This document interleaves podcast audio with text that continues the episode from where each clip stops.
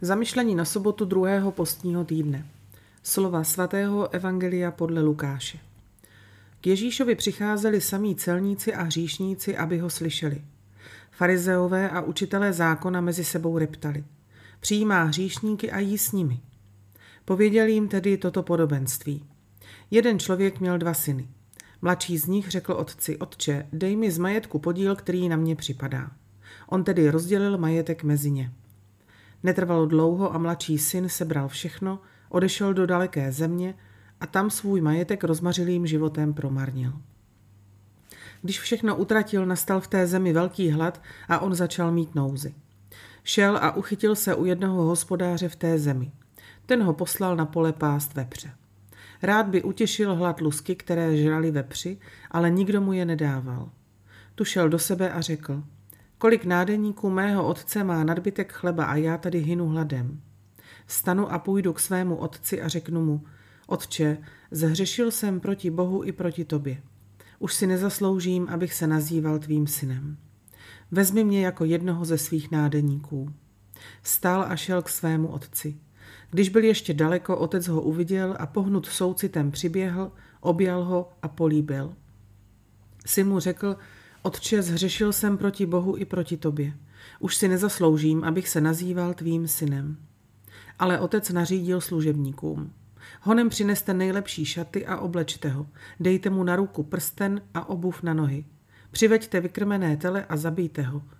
A hodujme a veselme se, protože tento můj syn byl mrtev a zase žije, byl ztracen a je zas nalezen. A začali se veselit. Jeho starší syn byl právě na poli. Když se vracel a byl už blízko domu, uslyšel hudbu a tanec.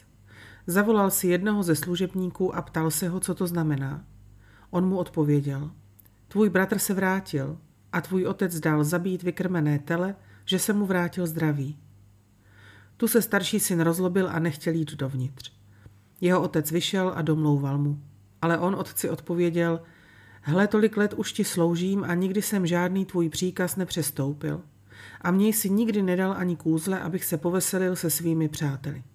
Když ale přišel tenhle tvůj syn, který prohýřil tvůj majetek s nevěstkami, dal pro něj zabít vykrmené tele. Otec mu odpověděl, dítě, ty jsi pořád se mnou a všechno, co je moje, je i tvoje. Ale máme proč se veselit a radovat, protože tento tvůj bratr byl mrtev a zase žije, byl ztracen a je zase nalezen. Dnes vidíme Otcovo milosedenství, jeho charakteristický rys a přitom hledíme na osiřelé lidstvo. Osiřelé, protože tak rádo zapomíná, člověka, který neví, že je božím dítětem. Kronin mluví o synovi, který opustil domov, promrhal všechny peníze, zdraví, rodinou čest. Nakonec byl uvězněn. Krátce před propuštěním napsal domů. Pokud mu bude odpuštěno, ať pověsí bílý kapesník na jabloň vedle železnice.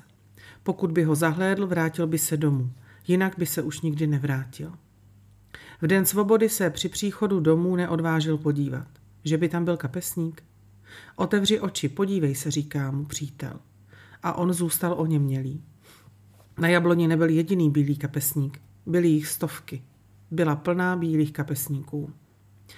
Připomíná nám to Rembrandtův obraz, na němž je vidět syna, který se vrací zbědovaný a vyhladovělý a kterého objímá stařec a to dvěma rukama. Jednou od otce, která ho pevně drží, druhou od matky, sladkou a něžnou, která ho hladí. Bůh je otec a matka. Otče, zhřešil jsem. Chceme to říct si také a cítit, jak nás Bůh objímá ve svátosti zpovědi a při účasti na eucharistické hostině. Hodujme a veselme se, protože tento můj syn byl mrtev a zase žije, byl ztracen a je zas nalezen. Protože tedy Bůh na nás čeká každý den, jako onen otec z podobenství čekal na svého marnotratného syna. Kráčejme dál s Ježíšem k setkání s Otcem, kde se vše vyjasní. Teprve v tajemství vtěleného slova nabývá tajemství člověka světla, říká druhý vatikánský koncil. Hlavním hrdinou je vždy otec. Prosme, aby nás postní poušť přivedla k zvnitřnění této výzvy k účasti na božském milosrdenství, protože život není nic jiného než postupný návrat k Otci. Myšlenky k dnešnímu evangeliu.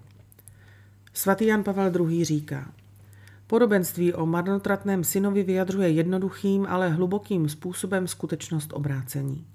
Milosrdenství se projevuje ve své pravé a správné podobě tehdy, když obnovuje hodnotu, podporuje a čerpá dobro ze všech forem zla existujících ve světě a v člověku. Papež František píše, náš Bůh je Bůh, který čeká. Pán je věrný svému slibu, protože nemůže zapřít sám sebe. On je stále věrný. A tímto způsobem čekal na nás všechny v průběhu celých dějin. Je to Bůh, který na nás stále čeká. V katechismu katolické církve čteme. Dynamiku obrácení a pokání Ježíš úchvatně vylíčil v podobenství o marnotratném synu, kde středem je milosrdný otec, o kouzlení klamnou svobodou, opuštění otcovského domu, krajní nouze, do níž upadne syn, když rozházel svůj majetek, hluboké ponížení, když musí pást vepře, ba ještě hůře, kdy chtěl potom, aby se živil lusky, které vepři požírali. Přemýšlení o tom, že ztratil všechno, co kdysi měl. Lítost a rozhodnutí vyznat svou vinu otci. Cesta zpátky. Velkodušné přijetí otcem. Radost otcova. To jsou symboly nového života, čistého, důstojného, plného radosti, který je životem člověka, jenž se vrátil k Bohu a dolů na jeho rodiny do církve. Jen Kristovo srdce, jež zná hlubiny lásky svého Otce, nám mohlo zjevit propast jeho milosrdenství způsobem plným veliké prostoty a krásy.